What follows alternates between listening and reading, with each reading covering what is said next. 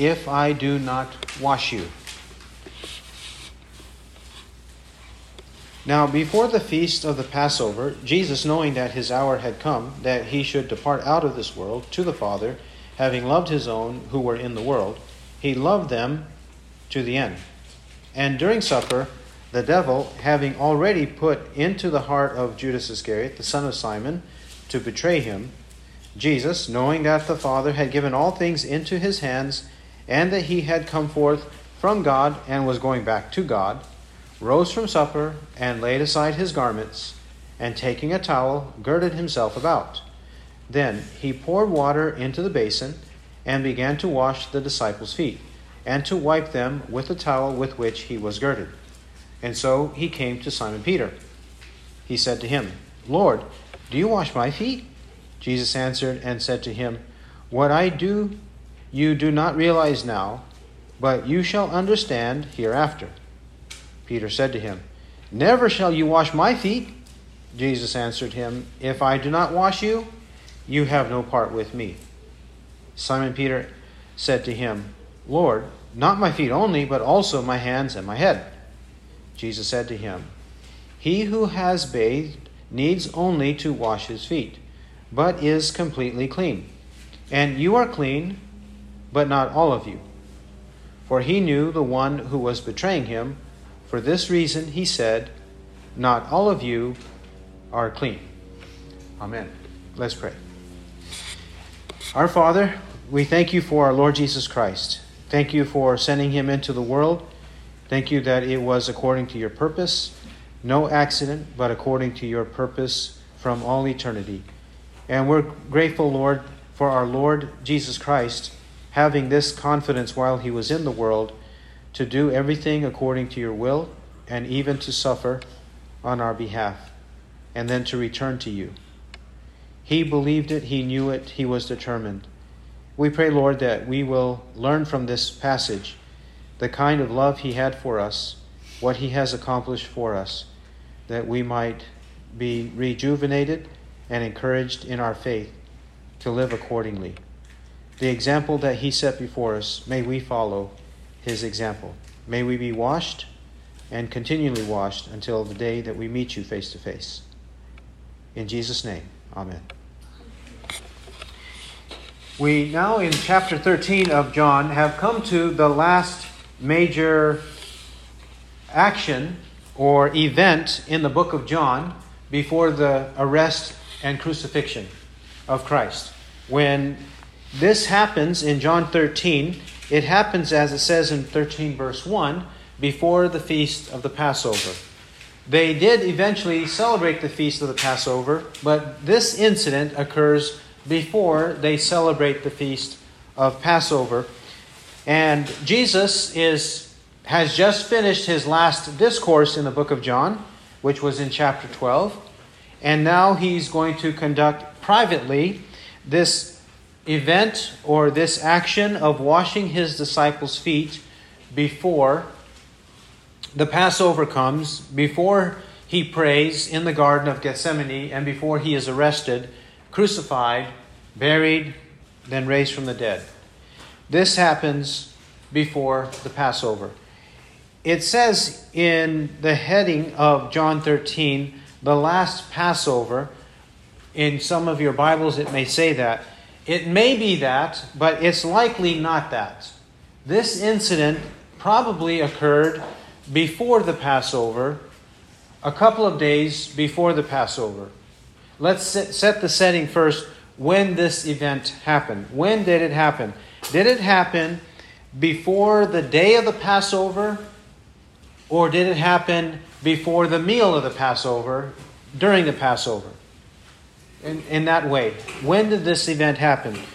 There are these two interpretations. Your Bible may say it happened at the last Passover before they partook of the meal, this washing of the disciples' feet. That's when it happened.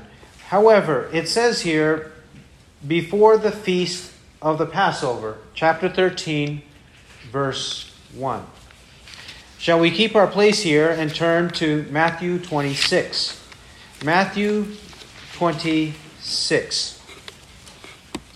Here, in fact, it does describe that they were at someone's house 2 days before the Passover, where this likely occurred. Matthew 26 actually describes some major events in the last days of Christ, in the last week of Christ. In verses Matthew 26, 1-13, this incident that occurs at the house of Simon the leper, 2 days before. Then in Matthew 26, 14-19, it shows that Judas went to strike a bargain with the chief priests. He went to do so. Then he comes to the Passover, the last Passover, in verses 20-35, or 20-30. Verses 20-30, they eat the last Passover together, the last Passover that Christ partook of. And then he, Christ, institutes the Lord's Supper at that last Passover in verses 26-30. Then, in 31 and following, his disciples, they deny that they will ever deny Christ. Then the Garden of Gethsemane in 36-46, he's in the garden and he's praying in the garden. Then 47-56, he is arrested. That's the sequence, likely, chronological sequence of events that Matthew describes. So this incident of washing the feet, did it happen at the house of Simon the leper, or did it happen at the other house of the unknown owner of the house? And did it happen right at the Passover feast? Since John says it happened before the feast of the Passover, it likely did not happen on the day of the Passover. You see? In Matthew 26, he describes when it did happen. Let's read along. 26:1-13. And it came about that when Jesus had finished all these words, he said to his disciples, "You know that after 2 days the Passover is coming. After 2 days the Passover is coming, and the Son of Man is to be delivered up for crucifixion." After 2 days. If this incident in 26:1-13 happened 2 days before, it would give Judas time the next day to go strike a deal with the chief priests to betray Christ at an opportune time, and then to do so in the Garden of Gethsemane, which happens later in Matthew. But then after the 2 days, the next day, the Passover feast, it begins. That's when they eat the Passover together, and Jesus institutes the Lord's Supper at that point. Let's keep reading. Matthew 26, verse 3. Then the chief priests and the elders of the people were gathered together in the court of the high priest named Caiaphas, and they plotted together to seize Jesus by stealth and kill him. But they were saying, "Not during the festival, lest a riot occur among the people." Verse 6. Now when Jesus was in Bethany at the home of Simon the leper, a woman came to him with an alabaster vial of very costly perfume, and she poured it upon his head as he reclined at table. But the disciples were indignant when they saw this and said, "What is the point of this waste? For this perfume might have been sold for a high price and the money given to the poor." But Jesus, aware of this, said to them, "Why do you bother the woman? For she has done a good deed to me. For the poor you have with you always, but you do not always have me. For when she poured this perfume upon my body, she did it to prepare me for burial. Truly I say to you, wherever this gospel is preached in the whole world, what this woman has done shall also be spoken of in memory of her." It appears that Matthew records at the house of Simon the leper this incident of the woman Mary washing his feet, Christ's feet, with this ointment and rubbing it on his feet with her hair. But John records what Jesus did by washing the feet of the disciples. That Jesus washed the feet of the disciples on the same occasion. John likely is recording that. So if we take it that way, let's now go back to John 13. Of course, in terms of the interpretation of the content, it's unaffected by the chronology. But since John said before the feast of the Passover, I think it's instructive to compare this passage with Matthew 26. So now John 13. In 13, we have a few main sections here at the first part of the chapter. In chapter 13, the part we read in 1-11, we have 13:1-3, even though it does not have a paragraph break because it's in mid-sentence. But in 13:1-3, John prefaces Jesus washing the disciples' feet by saying that all of this is according to the plan of God, and Jesus knew it. So what's about to happen in the life of Christ and what he's about to do even by washing his disciples' feet has to do with the love of Christ for us. It's all in the mind of Christ. He has purpose. He is determined to do what he's about to do for us because he loves us. Verses 1-3.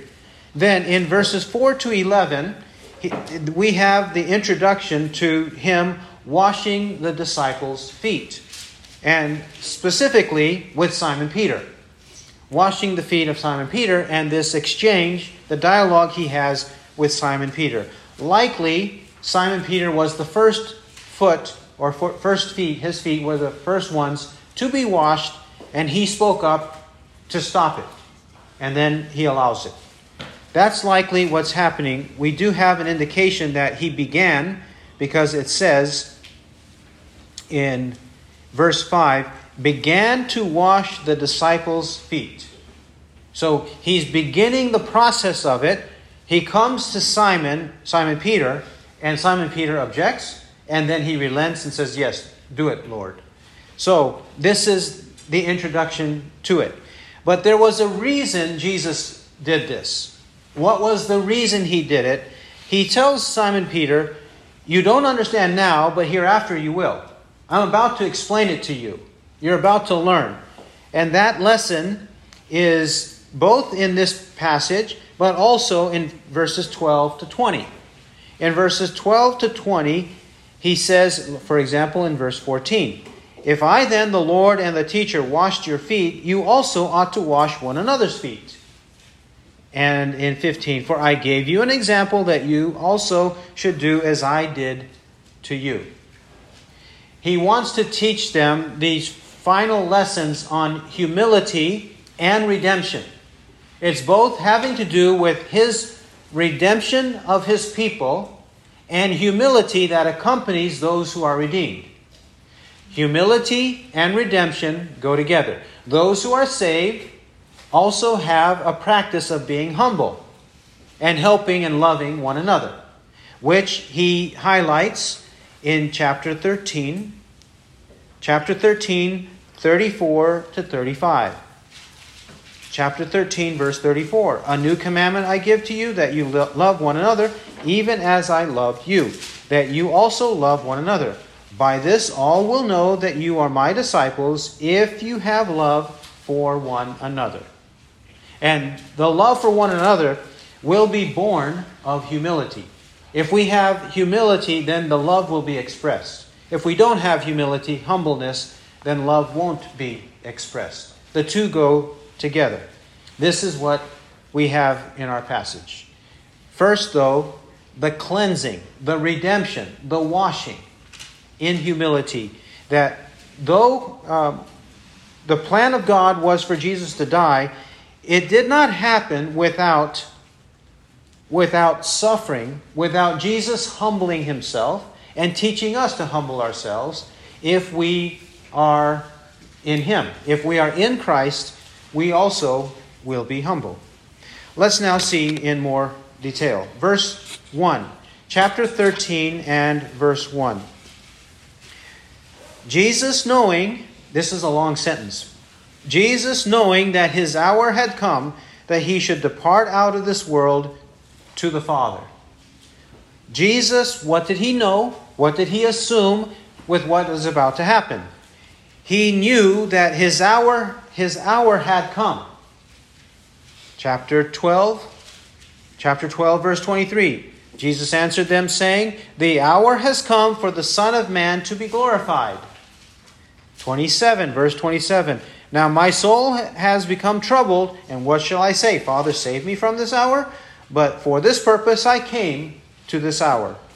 And now 13, verse 1. Jesus, knowing that his hour had come. It has now arrived. And what is the hour he means? He doesn't mean the hour of the day in a clock. He means the time for his death to occur. That time of persecution unto death has indeed occurred. It's coming, and that's why he's preparing in this way. So when his death does occur, and by implication his burial and resurrection, ascension, it would mean that he would depart out of this world. And in the sense of time, how much time, it was in about 50 days. Because from Passover to Pentecost was about 50 days. This is the week before Passover, and then 10 days before Pentecost, he ascended into heaven. So we have roughly 40 or 50 days, and that's this last hour in which he's going to be crucified and then eventually depart out of this world. Depart out of this world in what way? In his physical body. His physical body was on the earth for approximately 33 and a half years. He was in the world physically for 33 and a half years. Physically, his body would go out of the world, ascend into heaven. Acts chapter 1. 9-11, he ascends into heaven. In that sense, he departs out of the world, but he's not departing out of the world and leaving us alone. He's not departing out of the world and not dwelling in us anymore. He's not departing out of the world and leaving no Holy Spirit to dwell in us.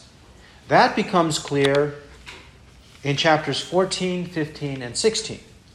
He emphasizes again and again in chapters 14 to 16, before he actually does leave the world, that the Father, the Son, and the Spirit have not left us. The Father, Son, and the Spirit are with us. They are with us in this world. For example, chapter 14, verse 1. John 14, verse 1. "Let not your heart be troubled. Believe in God. Believe also in me." Believe in God. Believe also in me. 14:14. "If you ask me anything in my name, I will do it. If you love me, you will keep my commandments." 14:14 and 15. Our prayers are assured in Christ, to be answered in Christ. Chapter 14, verse 16, "I will ask the Father, and he will give you another helper, that he may be with you forever. That is the Spirit of truth, whom the world cannot receive, because it does not behold him or know him. But you know him, and because he abides with you and will be in you. I will not leave you as orphans. I will come to you." What about verse 23? 14:23, "Jesus answered and said to him, 'If anyone loves me, he will keep my word, and my Father will love him, and we will come to him and make our abode with him.'" Make our dwelling with him. We will live in them. Father, Son, and even Holy Spirit, as we read in 14, 16, and 17. They are not departing from us, but he, Jesus, in his body, humanity, departs out of this world to heaven, to the Father, having accomplished the work of the Father. Speaking of that accomplished work, he explains this in chapter 16, 16:28. 16:28. "I came forth from the Father and have come into the world. I am leaving the world again and going to the Father." He came forth from the Father into the world, leaving the world again and going to the Father. He knew this. This was already in his purpose. Furthermore, John 13, verse 1 says, He loved his own who were in the world. He loved them to the end. He loved his own. John speaks of it in the past tense. He speaks of it in the past tense because Jesus speaks of it in the past tense. Notice that? He hasn't reached the end yet. He hasn't died yet. He hasn't risen yet. He hasn't ascended yet. But John speaks of it in the past tense. Having loved his own who were in the world, he loved them to the end. He spoke of it in the past. For example, keep your place here. Keep your place here and turn to John 17. Speaking of things in the past tense or present tense when the event hasn't happened yet, John 17, verse 11. Verses 11 and 12. Verses 11 and 12. And I am no more in the world, and yet they themselves are in the world. And I come to you, Holy Father, keep them in your name, the name which you have given me, that they may be one even as we are. While I was with them, I was keeping them in your name, which you have given me, and I guarded them, and not one of them perished, but the son of perdition, that the scripture might be fulfilled. This prayer in John 17 is a prayer before Jesus' arrest and crucifixion, correct? But Jesus, when he's speaking of what he has accomplished, he says, I am no more in the world. He says, I'm not in the world anymore, but he is in the world. What does he mean? He's meaning that this is so much fixed in the predetermined plan of God. This is so much in the decree of God that it is a certainty that these things will happen. That's why he says it in that way. He also says here that in verse 12, while I was with them, I was keeping them in your name which you have given me. Well, he was with them for a long time, but he's still going to be with them for some more time. But he says it in such a way that he's not with them anymore. He's going to be with them for 40 days with many convincing proofs showing that he had, in fact, risen from the dead, right? He's going to be with them in that way. It says, I guarded them. He guarded them, and not one of them perished, but the son of perdition. Guarded them? You mean he's not going to guard them anymore? Of course he's going to guard them some more. And then it says here, not one of them perished, but the son of perdition. Well, who perished already? Who perished already? Judas Iscariot is the one he means there. But Judas Iscariot didn't perish yet by murdering himself. That doesn't happen until a few days later in John 27, verses 3 to 5. Matthew 27. Matthew 27, 3 to 5, there he does murder himself. Matthew 27, 3 to 5. That didn't happen yet. He's still there among the disciples. The disciples don't know yet that Judas Iscariot is the betrayer. They're going to know that in chapter 18, but not now. And yet he is said to have perished. So, having said this, we should gain assurance, gain confidence that whenever God speaks his word, even if the event has not yet happened, his word is certain. We should believe it. We should believe his word. Moreover, what is it in this part that we should believe? We should believe that he loves us. It says, having loved his own who were in the world. Meaning the people, not just the 12 or the 11 disciples, the apostles, but all of us who are in the world. We are not of the world, but we live in the world. That's why he says in the world. We who are in the world, we still have to deal with the world, the flesh, and the devil in the world until our full redemption is experienced in heaven. These are the ones he has loved and loved them to the end. John 3:16, for God so loved the world that he gave his only begotten Son, that whoever believes in him should not perish, but have eternal life. Romans 5, verse 8, but God demonstrates his own love toward us in that while we were yet sinners, Christ died for us. That's the kind of love he means. Galatians 2, verse 20. Galatians 2:20. I have been crucified with Christ, and it is no longer I who live, but Christ lives in me. And the life which I now live in the flesh, I live by faith in the Son of God, who loved me and delivered himself up for me. Paul speaks of Christ's love for him, even though he was not a believer in John chapter 13 or in John chapter 17. It took some time before he became a believer. And this is the love he has for Paul, for the 11, and also for you and me. Romans 5:8. That's the demonstration of God's love. Christ died for us. Well, then, in contrast to Christ's love for us, our love for him, in our redemption, we have an amazing truth here. A truth that's not only evident here in this passage, but throughout Scripture.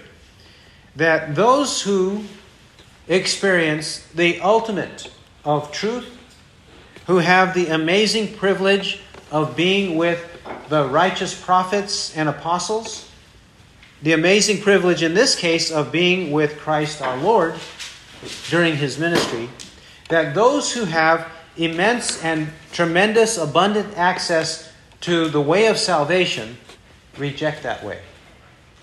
This is illustrated with this one individual right here in Judas. It says in verse 2, and during supper, the devil, having already put into the heart of Judas Iscariot, the son of Simon, to betray him.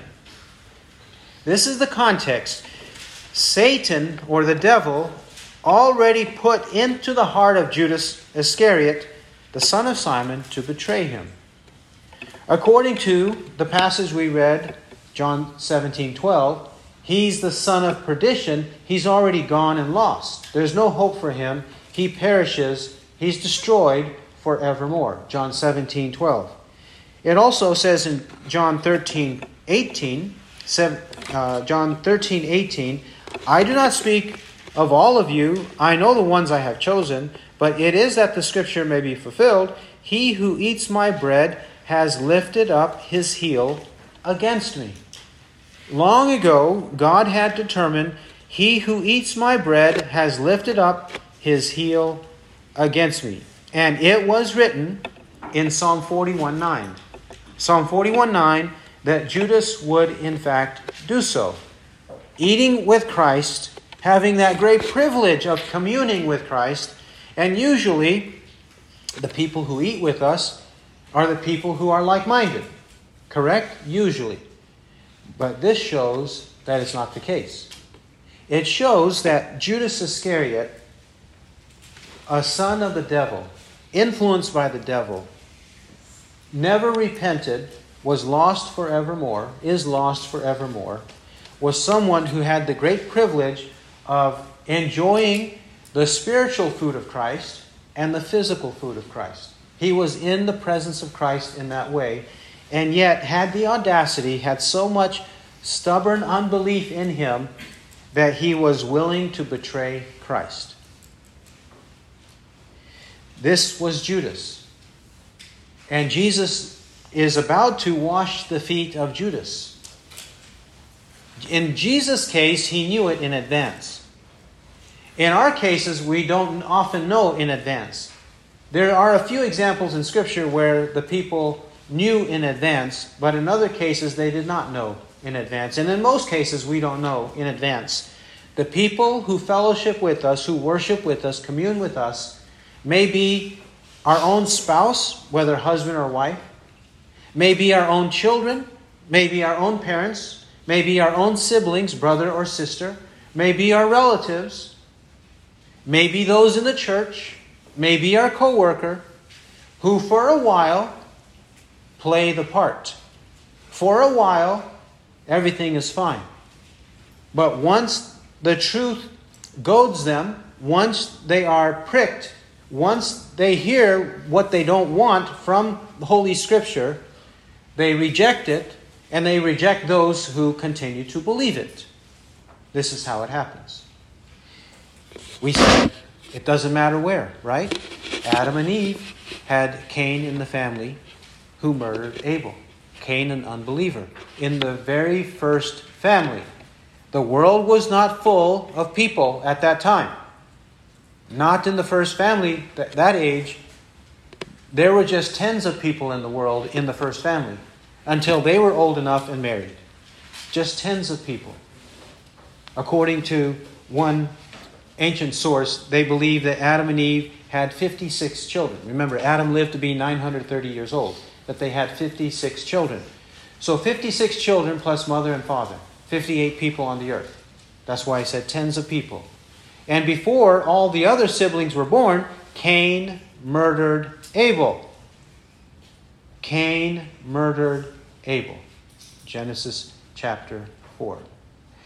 In the family of Abraham, Abraham had both Hagar, one of his wives, and Ishmael, both unbelievers in his own family.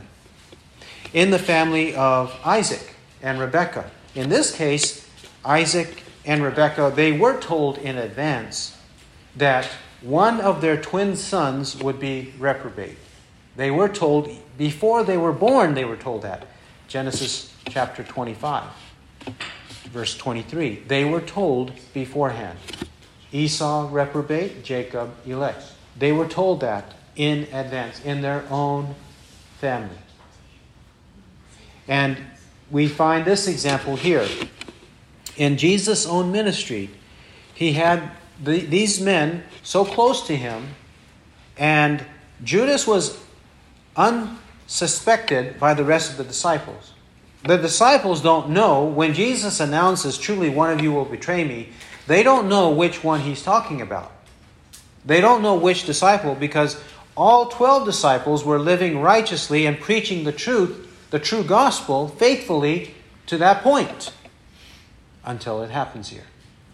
Yet Jesus is loving his enemy and doing good to those who persecute him. To this point, he is. Even to Judas, teaching us humility in this way. Verse 3, John 13:3. Jesus, knowing that the Father had given all things into his hands, and that he had come forth from God and was going back to God.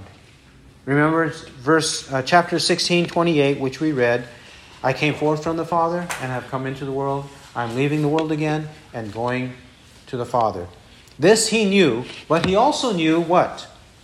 That everything was in his hands, in the hands of Christ. All the authority was given to Christ.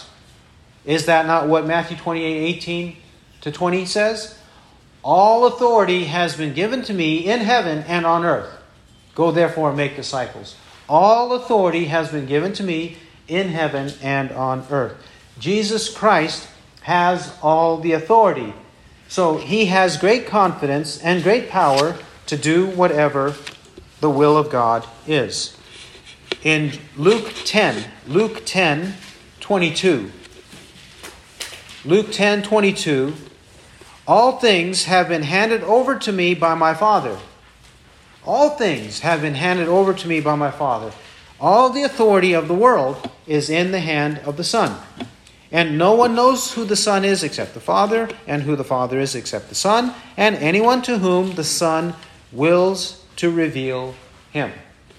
Not only is all the authority in the hand of Christ, so that whatever happens to him happens according to the will of Christ, but also the redemption or the non-redemption of people is in the power of Christ, in the hand of Christ, according to the will of Christ. So, knowing so, he is not troubled. He's not overwhelmed. He doesn't sin. He understands what the truth is. He understands his role and his power in the world and has confidence in it, does not detract from it to accomplish the will of the Father. We pick it up in verses 4 and 5. Verses 4 and 5. Because he knew all of this, he rose from supper. It gave him the confidence, the courage, and the humility to rise from supper. He laid aside his garments and taking a towel, girded himself about. Laying aside his garments means his outer garments, but he took a towel, girded himself, and his outer garments, likely his upper garment, because it would extend below the waist and to the knees and maybe as far as the ankles. And so he lays aside that and wraps a towel about his waist because he's going to wash the disciples' feet and then dry them with the towel. Christ is going to stoop low, bend low to do so. Verse 5. Then he poured water into the basin and began to wash the disciples' feet and to wipe them with the towel with which he was girded. Likely verse 5 is describing the fact that this was what he undertook to do, and it's summarizing it. But what happens in the dialogue from 6 to 20 is what's going on here. And then after that, his dialogue about who's going to betray him while they're eating the meal. So, this, in verse 5, washing the disciples' feet, wiping them with a towel. There is no evidence of washing the feet of others at a regular meal in the Bible. In that sense, this is a unique event. There is no sense in which, or no passage where the host washes the feet of his guests or even of his friends during the meal. This is a unique event in that sense. However, washing the feet of others or washing one's own feet, having come inside the house from outside and preparing oneself to eat, that's not a new concept.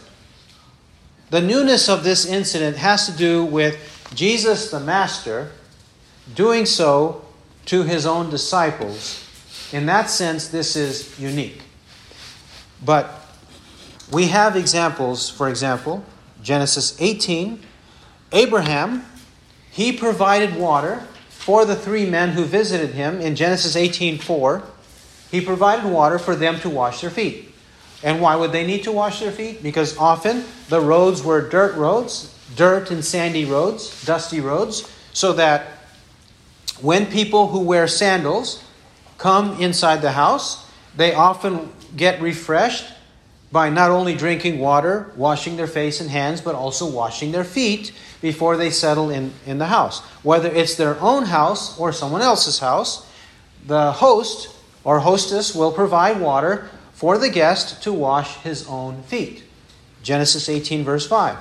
Genesis 19, verse 2. Lot does the same with the two angels who come to visit Lot in Sodom. Genesis 19, verse 2. But it becomes more of a humbling thing when the host or hostess offers to wash the feet of the guest. We have an example of that in 1 Samuel 25. 1 Samuel chapter 25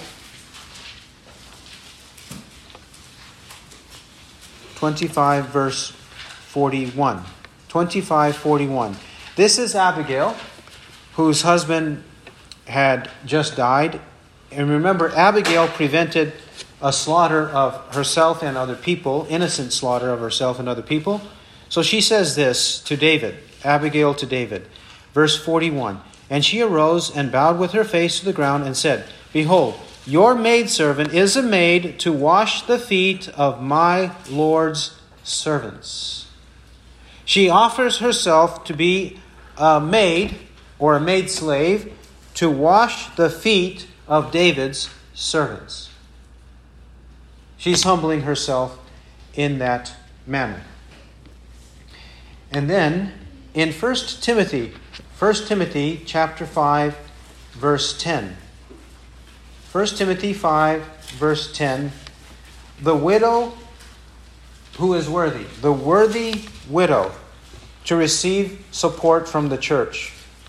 1 Timothy 5, we'll read verses 9 to 10. 9 to 10.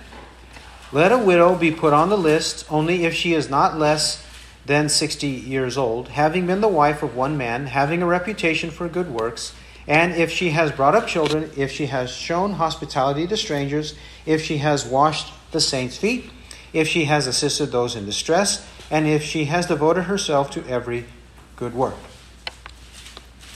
Remember, we're talking about a place where people wear sandals. They walk on dusty roads, coming from one place to another, to their own house or to someone else's house. And here, the widow who shows hospitality is also the widow who washes the saints' feet, offers to wash the saints' feet to help them in her home or in other venues. She's willing to do so. In this way, washing the feet of others is a sign of great humility. Washing the feet of others as a sign of great humility. We know that this happened in John chapter 12 when we find that Mary in the house of Mary, Martha, and Lazarus, 6 days before the Passover, she anointed the feet of Christ. She anointed the feet of Christ with a costly ointment and then wiped his feet with her hair. Verse 3, chapter 12 and verse 3. Wiped her feet with her hair. And he commends her. Christ commends her for doing so.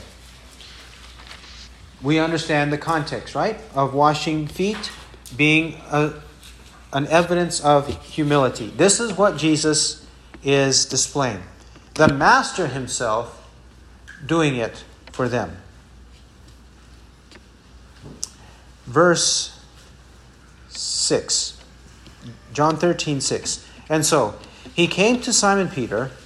He said to him, "Lord, do you wash my feet?" Simon Peter is astounded because he knows that only someone of a lower rank, someone who is putting himself in a lower rank, which a host or hostess would do, or anybody would do, putting oneself in a low rank, like Abigail did, calling herself a maidslave of the servants of the Lord, meaning David the king. That's what she was doing. She was putting herself lower. Only someone who is already of a low rank or puts himself in a low rank would do so. And Simon's thinking, "Lord, you are higher than I am. You are my master. You're my teacher. You're my Lord. You're the Savior. Why are you doing this?" Now, either Simon Peter is doing this or objecting initially, either sincerely or insincerely. Now, in the first case, if he's doing it sincerely, when he persists, that's when he sins. When in verse 8, if he first starts out being honest and with a good intention, he has to be by verse 8 because Jesus has already explained himself. Verse 8, "Never shall you wash my feet." Then Jesus threatens him, and then he backs off, he repents. Right? So, if he started off well in this conversation, but persisted in doing wrong and in unbelief and refusal to obey, then Jesus confronts it and then he repents. He allows it to happen. And even more, he says, "My hands and my head too." Do whatever you want, Christ, is the point. But others take him to be sinning because he should have known already. He should have known already. When Jesus does anything, When he speaks, when he acts, should we not go along? Should we not present our own wisdom? Should we avoid presenting our own wisdom first? Didn't Jesus lay aside his garments in their presence? Didn't he gird himself in their presence? Did he not pour water into the basin in their presence? Was he not about to do it in their presence? They all saw it. So if Jesus is about to do something, should we ever contradict it? No. So in that way, if we take it that way, then Peter should not have objected at all. Yes, he is the Lord. Lord, do you wash my feet? Yes, that's true. But he should not have objected at all. And because he objects, Jesus first gives him a mild answer. Verse 7. First the mild answer, and then the harsh answer. Verse 7. Jesus answered and said to him, What I do, you do not realize now, but you shall understand hereafter. You don't understand now, but you'll understand after. That answer should have satisfied Simon Peter. That answer should have relieved him. Okay, I was wondering, but you clarified. You know what you're doing. It's no accident. And you're insisting, Christ. You're insisting, Lord. And I'm going to comprehend it later. You're assuring me I'm going to comprehend it later, so I should not object. So verse 8, however, Peter doesn't get it. Verse 8, Peter said to him, "Never shall you wash my feet." Now he exclaims it. He raises his voice and says to Christ, and that's wrong. Should we ever raise our voice in contradiction to Christ? No. No, we shouldn't. Peter did so. Never shall you wash my feet. Your Bibles have an exclamation, correct? He raised his voice. He yelled at Christ or shouted at something he did like that in opposition to Christ. When Peter turned up the heat, even though Jesus gave him a mild rebuke in verse 7, Jesus confronts his objection with equal and even more force. Correct? Verse 8, Jesus answered him, "If I do not wash you, you have no part with me." If I do not wash you, you have no part with me. That is a perilous threat, right? You have no part with me. When Peter heard those words, you better let this happen because you better understand why I'm doing this. You see, the greater part of this is not the illustration, the actual act of washing the feet, which was important and had its place. But Christ is trying to teach them a lesson. And the lesson is, I'm trying to teach you that I am the one that washes you, my blood washes you clean, makes you white as snow, or whiter than snow, or as wool, like that. That's the way I make you. So my imminent death is necessary, and I'm trying to illustrate that by washing you with water, because my blood will wash you. That's what he was implying in verse 8. And Peter knew when he said, "If I do not wash you, you have no part with me," he wanted nothing to do with having no part with Christ, even if he didn't understand it at this point, or he's beginning to understand it at this point. He knew to be apart from Christ is not good for anybody. He knew that earlier in John chapter 6. At the end of John chapter 6, when many of the disciples walked away, 66, they walked away from Christ, Jesus turns to the 12 and says to them in verse 67, "Jesus therefore said to the 12, 'You do not want to go away also, do you?' Simon Peter answered him, 'Lord, to whom shall we go? You have words of eternal life, and we have believed and have come to know that you are the Holy One of God.'" Peter says, "We're not going anywhere. I'm never going to leave you." He always wanted to have a part with Christ. He always wanted to cling to Christ. Not that he was consistent with that always, but he had that fundamentally in his heart. He was a converted man, and he had a new heart. He still had the flesh to beat down, but he still had a new heart. And he knew he could not depart and go to anyone else or to anything else. He had to stick with Christ. And then the contrast in verses 70 and 71, Judas Iscariot is a devil. He's going to betray Christ. Peter will not betray Christ, but Judas will. Well, then, when Peter understood that he would have no part with Christ if he didn't let this happen, it would be a fruit of his unbelief. Verse 9, John 13:9. Simon Peter said to him, "Lord, not my feet only, but also my hands and my head." Also my hands and my head. Peter is now saying, I concede. I know I'm wrong. You can wash my feet, wash my hands, wash my head, whatever you want to wash. You wash, because I know whatever you say is right. Whatever you do is good. I want to follow you. He had hesitation because of resistance and stubbornness and sin, but now he's openly saying, wash whatever you want of me. Verses 10 and 11. Jesus said to him, "He who has bathed needs only to wash his feet, but is completely clean, and you are clean, but not all of you." For he knew the one who was betraying him. For this reason he said, "Not all of you are clean." Well, who's the one who's not clean? Judas Iscariot.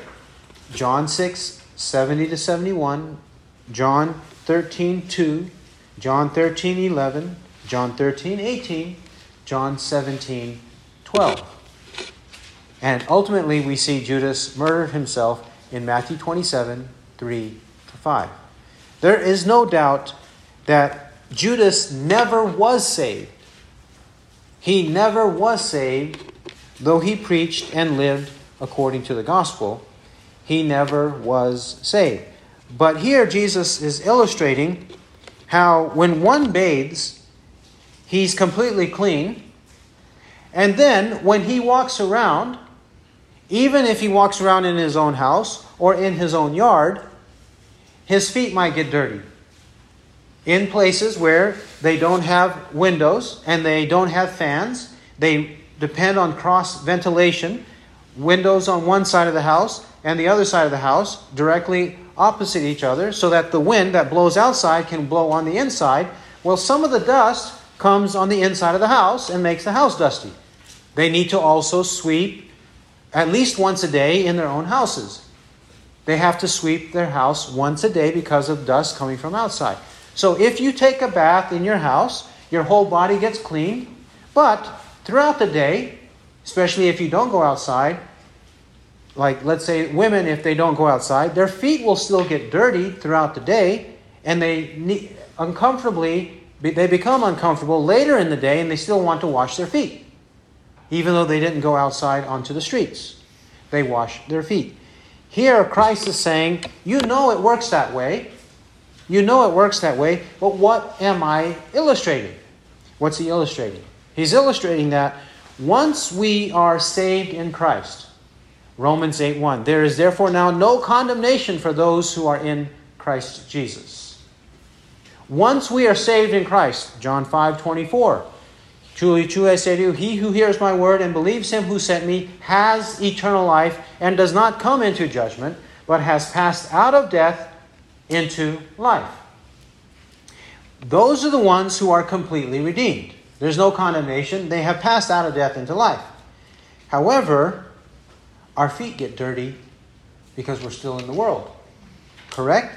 Our feet getting dirty, Christ also provides the provision to wash our feet. And what is that provision? 1 John chapter 1. 1 John chapter 1, verse 7. 1 John 1:7. If we walk in the light as he himself is in the light, we have fellowship with one another, and the blood of Jesus, his son, cleanses us from all sin. Those are present tense verbs. Walking and cleansing. Cleanses us from all sin. Verse 9. If we confess our sins, he is faithful and righteous to forgive us our sins and to cleanse us from all unrighteousness. This is spoken or written to the church. We need to be constantly cleansed by the blood of Christ. We need to constantly confess sin to be forgiven of sin, to be cleansed from all unrighteousness. 1 John 2:1 and 2. My little children, I am writing these things to you that you may not sin.